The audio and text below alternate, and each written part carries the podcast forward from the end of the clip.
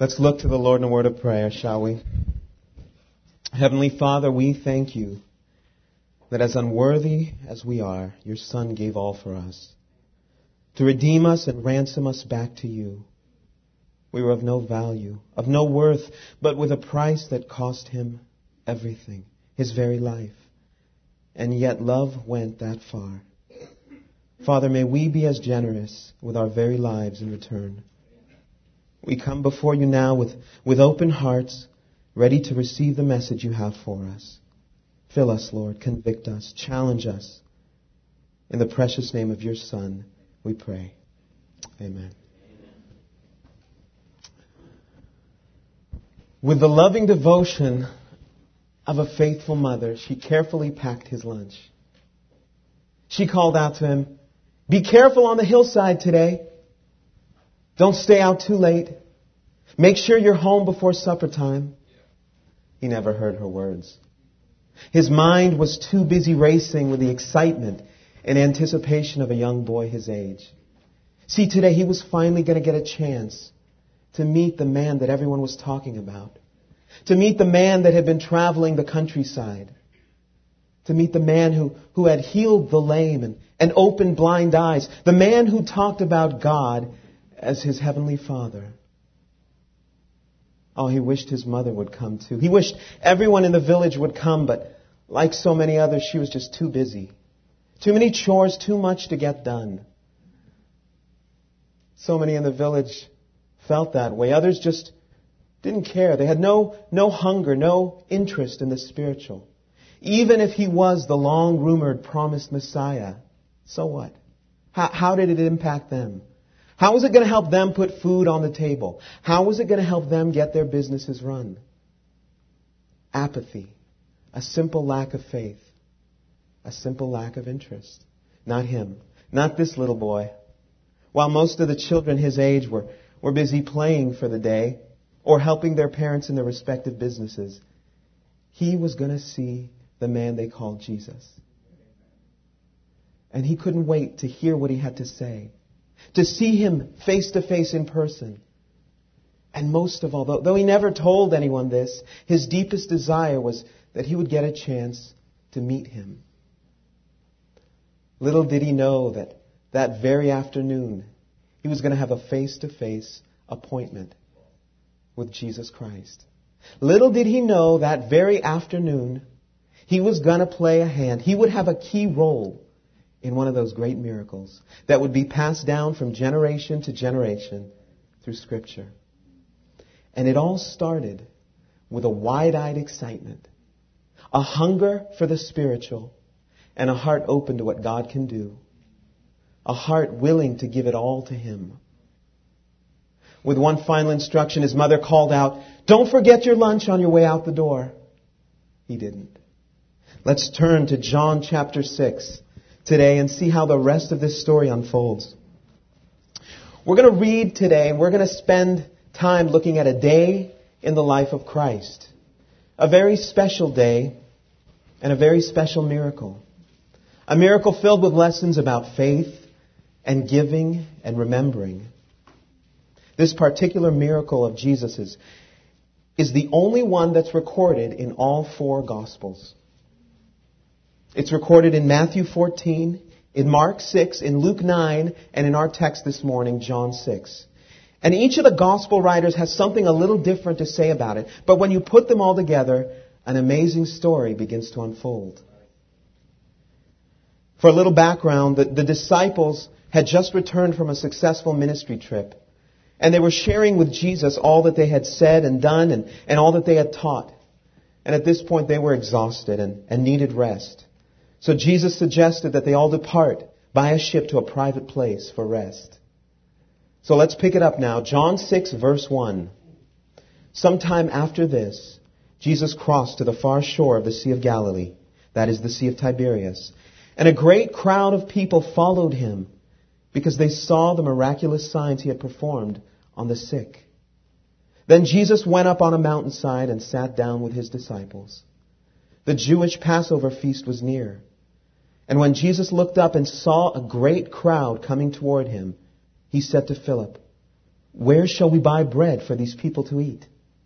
He asked this only to test him, for he already had in mind what he was going to do.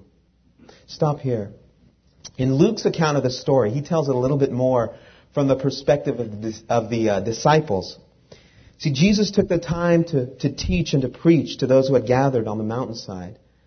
And pretty soon the disciples came to him and said, um, Lord, we're, not sure if you're aware of this, but it's getting pretty late. There's a lot of people gathered here, and you, you've been going on now for a while, and they're hungry. And it, some of them are going faint, Lord, so we better dismiss this meeting and let them all go home so they can eat. And it's at this point in John 6, chapter, uh, chapter 6, verse 5, that, that Jesus looks at the weary multitude. And then he turns to Philip and says, Philip, what are we going to do? Where are we going to get enough food to feed all of these hungry people? Philip, it's interesting, he was the logical one to ask because he was from that region. So you would figure he would best know where to go and, and get food. But I love that Jesus already had a plan in place. He had the resources ready at hand, ready to go. He was all ready to provide. But he takes the time to test Philip and to teach Philip. Mark's account of this story tells us when Jesus landed and saw a great crowd, he had compassion on them because they were like sheep without a shepherd. So he began teaching them many things. Jesus was always teaching, wasn't he? He'd been busy teaching the multitude all day. And now he was going to give the disciples a private lesson. As if the creator of the universe needs to know where to go and, and get food. He turns to Philip and says, What are we going to do?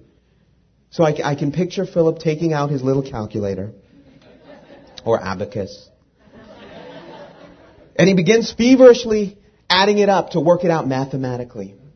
I can see the stress on his face as, as he's trying to make this make sense. And finally, in verse 7, take a look. It says, Philip answered him, Eight months' wages would not buy enough bread for each one to have a bite. I, I told you Jesus is giving a private lesson here. And the first lesson, lesson number one, was simply this never assess a difficulty in the light of your own resources. Simply put, this means never look at a problem and then try to work it out depending entirely upon your own resources.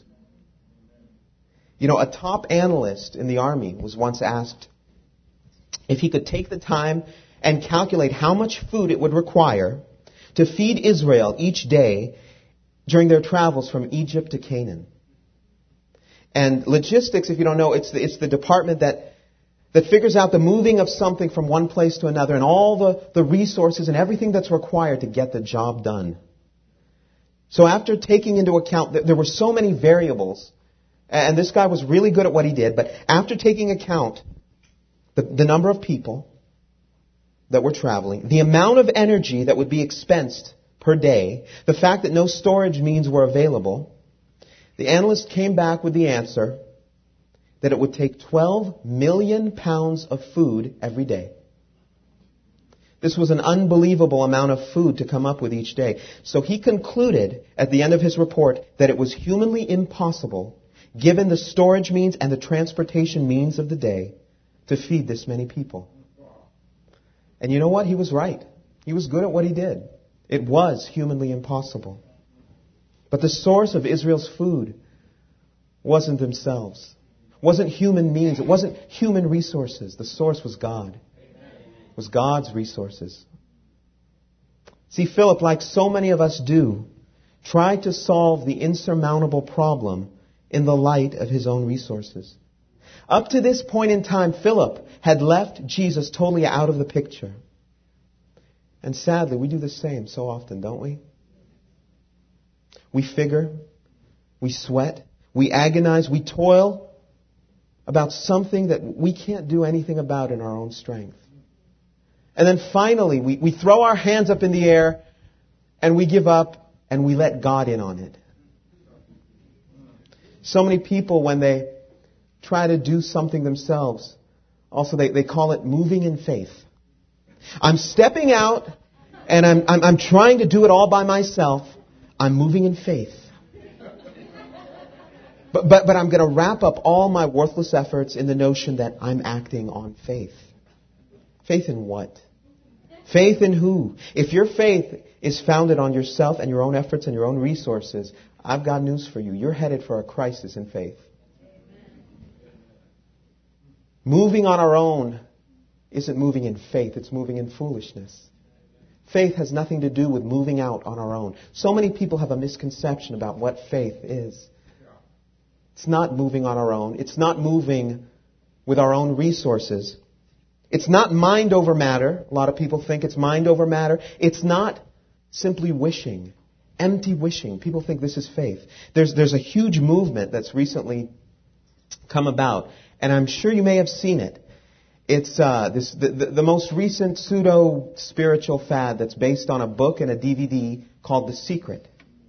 It's invaded Oprah's list, the New York Times bestseller list. It's invaded your local Costco. It's this, this Da Vinci Code style pretty marketing of a very stupid idea. It, um, I, you know, I kept seeing it everywhere, so I had to look into this. And, and what it is, it's a materialistically driven movement that preaches that you can have and accomplish anything you want if you focus all your energy upon it and you believe with all your heart that you can have it, then the energy forces of life will channel it to you. It's, you wouldn't believe how popular it's becoming. People are starting support groups and meetings and pseudo churches to popularize this notion. And look, I'm all for positive thinking. I love glass half full people. But that's not faith. Faith is not a synonym for wishing, which is really all that people are doing when they define it in that sense. Faith and wishing aren't even related.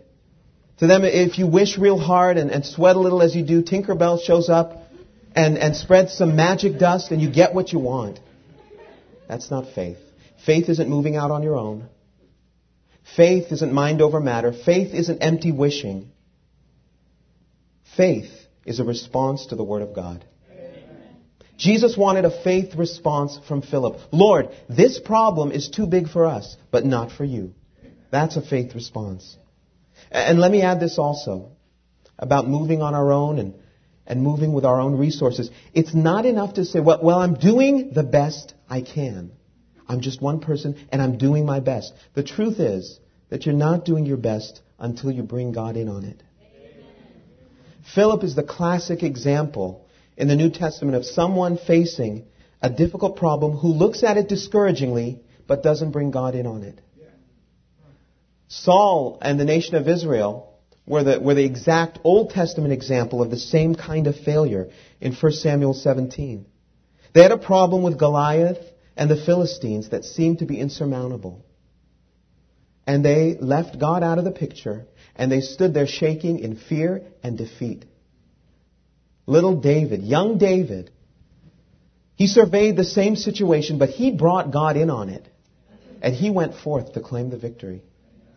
So lesson number one was Jesus teaching the disciples, when you face a problem, don't face it on your own strength with your own resources. Include God in that situation and it will change the circumstances.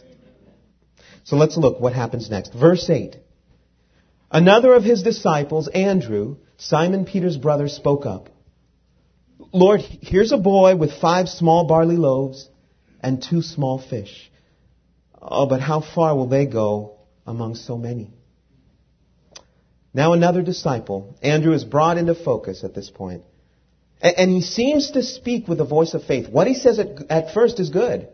He says, Lord, perhaps this could be a solution you could use. Here's a boy with, with five loaves and, and, and two small fish. But then he goes on. He should have stopped there, but, but he goes on to add the words, but how far will they go among so many? And he shows his lack of faith. And with those words, he blew it. but Jesus continues to teach. Lesson number two. Little is much when God is in it. And now our focus returns to that little boy. His excitement was brimming. His anticipation was exhilarating. His faith was great, but his resources were meager. The authors of all four gospel accounts, they go out of their way to explain the little lunch this boy's mother had packed for him. Five small loaves and two small fish. These weren't five loaves of, of basil leaf French bread. History tells us there were five small barley biscuits. And the two fish, don't get your hopes up. They were two small sardine sized dried fish. It wasn't of great quantity. It wasn't of great quality. It wasn't much, but it was all he had. Yet without hesitation, he gave it up. He gave it to Jesus. Here, Lord, see what you can do with this. Now that was a faith response. That was a solution. Let's see what happens, verse 10. Jesus said, Have the people sit down. There was plenty of grass in that place, and the men sat down, about 5,000 of them. Jesus then took the loaves, gave thanks, and distributed to those who were seated as much as they wanted. He did the same with the fish. Verse 12. When they had all had enough to eat, he said to the disciples, Gather the pieces that are left over. Let nothing be wasted. So they gathered them and filled twelve baskets with the pieces of the five barley loaves left over by those who had eaten. Wow. What an amazing story. What an amazing point that's made. In the midst of a lack of faith by Jesus' own disciples, it was the faith of a little boy who gave to Jesus his little lunch that sparked that mighty miracle. Christ rewards our faith, no matter how small an act may seem. You know, that little boy didn't know it back then, but he was writing great theology. It was a simple act, but, but with his simple act of faith, two things occurred. And they occurred in a very specific order. First, what he had was transferred to Jesus, and that it was transformed by Jesus. It wasn't of great quantity, it wasn't of great quality, but he gave it all to Christ. He held nothing back. We would do well to follow such an example, wouldn't we? Whatever talent you have, give it to Christ. Transfer it to Him. Whatever time, whatever resources, whatever efforts, whatever problem, Transfer it to Christ. Let Him transform it. Too often, though, that's not what we do, is it? We hold on with a tight grip to everything we have. Friend, nothing good can come of that. You'll notice there's a clear order to what happened. First, what we have is transferred to Jesus, and then He can transform it. It can't happen without the transfer. It can't happen without that first step. God isn't in the business of taking something from us and fixing it without us giving it to Him first. He'll never take your situation, your problem, your broken relationships, and transform them on His own. You have to transfer them to Him first. Sadly, we don't do that. No. We use up every ounce of our efforts and our talents and our time, and then we give God whatever's left over. Here's the remains, Lord. See what you can do with that. We hang on to every problem and we attempt every possible solution on our own. And then when things are so messed up beyond repair, we hand it over to God. Here, here, Lord. What are you holding on to? Why are you holding on to what you have? You want Christ to transform your spiritual life? Give Him your time. Give Him your thoughts and your mind and your heart. You want Him to transform your marriage? Give it all to Him. You want Him to heal and restore your family? Give it to Him. Let Him be the first priority within your family and watch Him transform it. Broken relationships, wounded hearts, those are His specialties. Whatever it is, good or bad, give it to Christ and He'll make it great. Like the simple question we heard in the song What if I give all? What would really happen if I gave Christ everything? What can God do with all of me? What would happen if I gave Christ control of my marriage, my family, Control of my business, of my relationships, of my priorities, of my finances? Can we possibly think that we know better than God how to make the best use of what we have, that He's given us in the first place? You know, we're quick to dismiss that question and say, no, no, God knows better. But our lives' actions, they tell a different story, don't they? So ask yourself three simple questions today. What am I holding on to and keeping from the Lord? Two, why am I holding on to it? What's keeping me from selling out to Christ entirely? And three, what would really happen if I gave God everything, all of me? What if I give all? What a spirit of faith that little boy displayed. And I love that it didn't take long for Christ to reward that spirit. The disciples were floored. Can you imagine the looks on their faces with jaws dropped, wide open, as they kept passing out more and more food from that little contribution? Christ transformed that gift and made it more than it could have ever been had it been held onto. That's the answer. That's the answer to what if I give all? Then Christ can take what I give him, my time, my effort, my talent, my money, my marriage, my family, and make it greater than it could have ever been had I held on to it. We're not talking about slightly more, slightly better, incremental differences. We're talking about complete transformation, wholesale change. Matthew tells us, and we read this, that there were 5,000 men besides women and children. So, so if you can imagine, we're talking about a crowd of, of about 15,000 people. This fills a stadium, fills an auditorium. How much greater was that little lunch of five loaves and two fishes made in order to cater a lunch to 15,000 hungry people? That's the kind of transformation we're talking about. The kind that only Christ can perform if we give it all to Him. So let me ask you, have you done this yet? Have you said to Christ, Lord, all I have and all that I will have, I give to you? When you do this, something wonderful happens. We find that we're no longer concerned about what we have. We're no longer concerned about the loss of material things that whatever was once so important to us because they're no longer ours, they're His. We've transferred ownership to Him a great quote gives some good advice. It says, We can have little and it will remain little as long as we keep it. But if we have little and give it to God, God multiplies it. Remember the widow of Zarephath in, in 1 Kings 17? She surrendered her little crock of meal and oil to God through Elijah, and God multiplied it. This applies to everything we have in life, everything we are in life.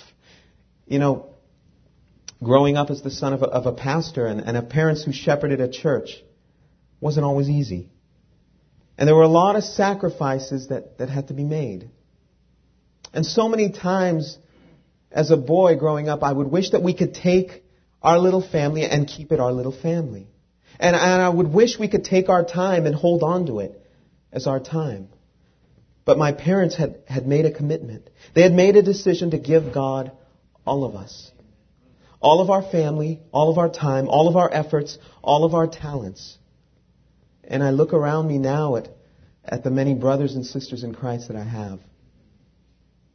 And I realize how true the principle is. Whatever you give to God, He will multiply it. He will make it greater, and I repeat, He will take what you give Him and make it better than it could have ever been had you held on to it. Only Christ can fill our hunger, heal our wounds, fix our problems, multiply our sacrifices, and dry our tears.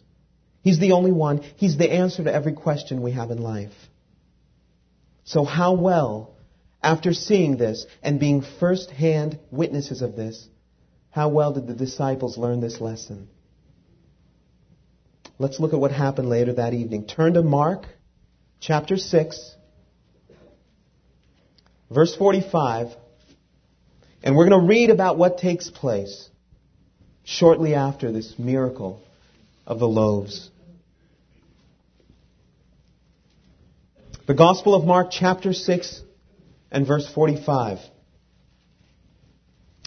says, Immediately Jesus made his disciples get into the boat and go on ahead of him to Bethsaida while he dismissed the crowd. This is the same crowd that was just fed. After leaving them, he went up on a mountainside to pray. And when evening came, the boat was in the middle of the lake, and he was alone on land. He saw the disciples straining at the oars because the wind was against them. About the fourth watch of the night, he went out to them, walking on the lake. He was about to pass by them, but when they saw him walking on the lake, they thought he was a ghost. They cried out because they all saw him and were terrified. Immediately he spoke to them and said, Take courage. It is I.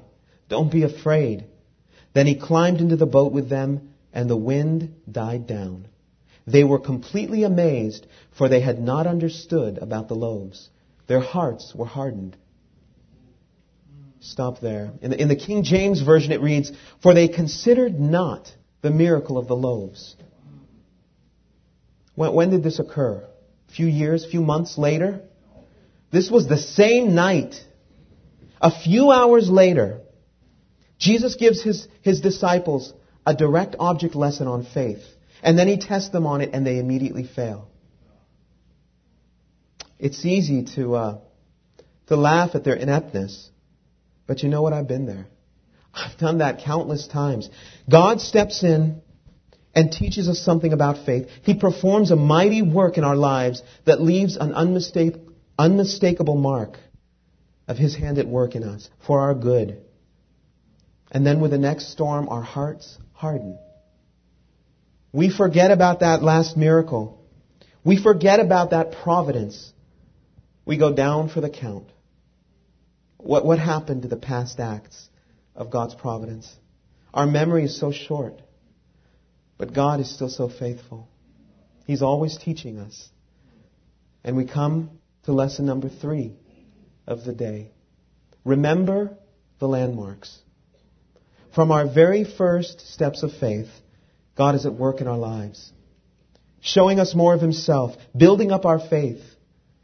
And one of the things He does is to leave landmarks in our lives. Times in our lives when He stepped in and provided when no one else could.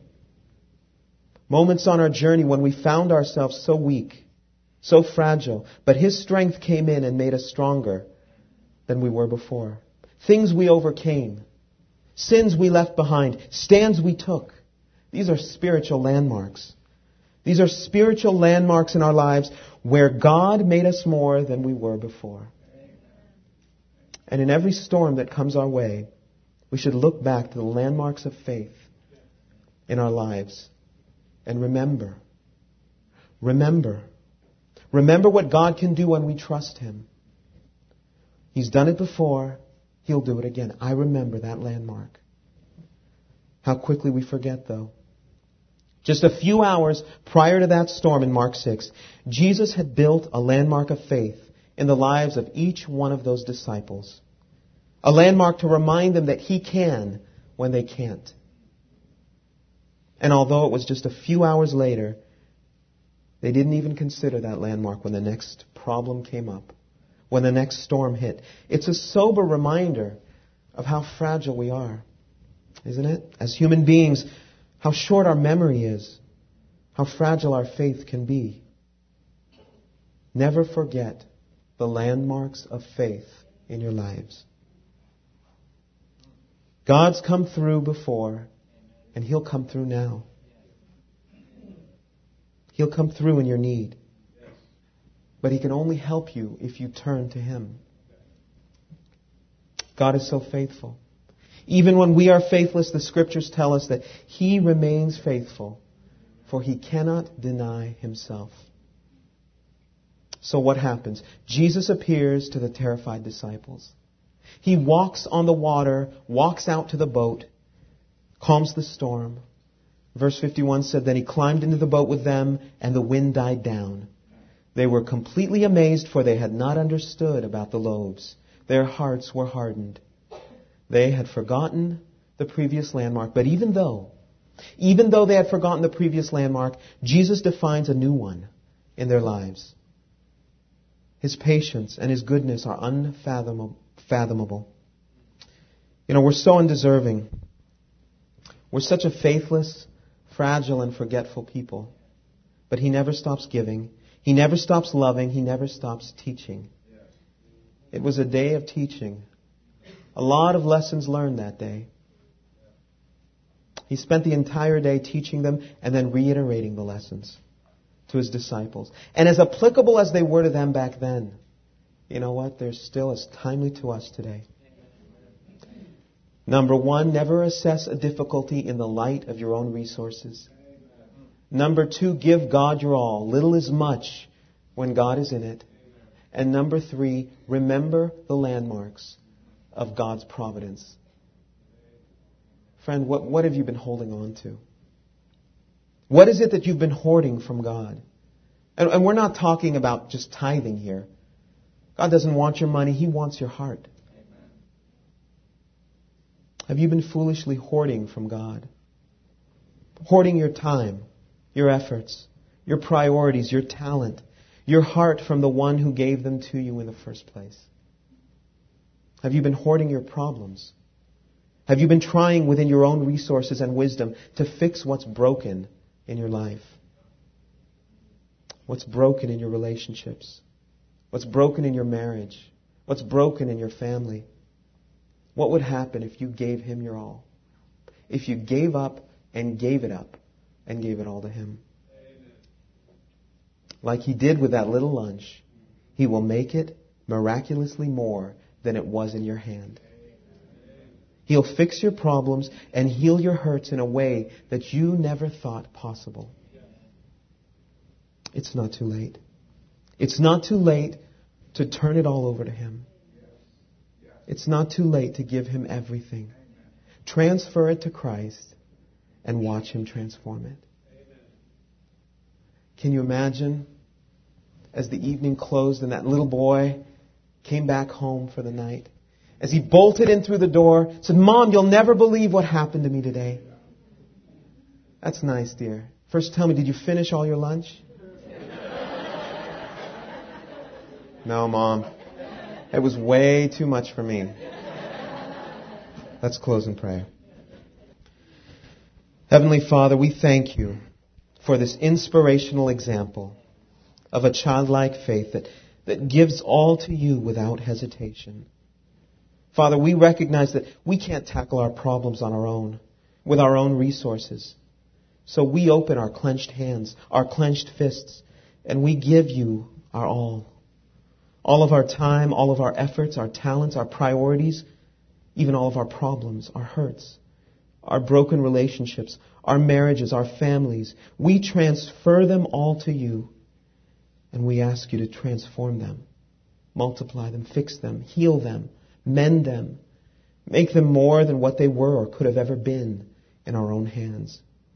Father, our own wisdom is foolishness. Our own resources are useless, and our own efforts are, are futile. So today, Lord, we throw up our hands. We let go. We give it all to you, and we wait and watch with anticipation to see your transforming power. With grateful hearts, we thank you, Father. And we pray in the name of your Son, Jesus Christ. Amen.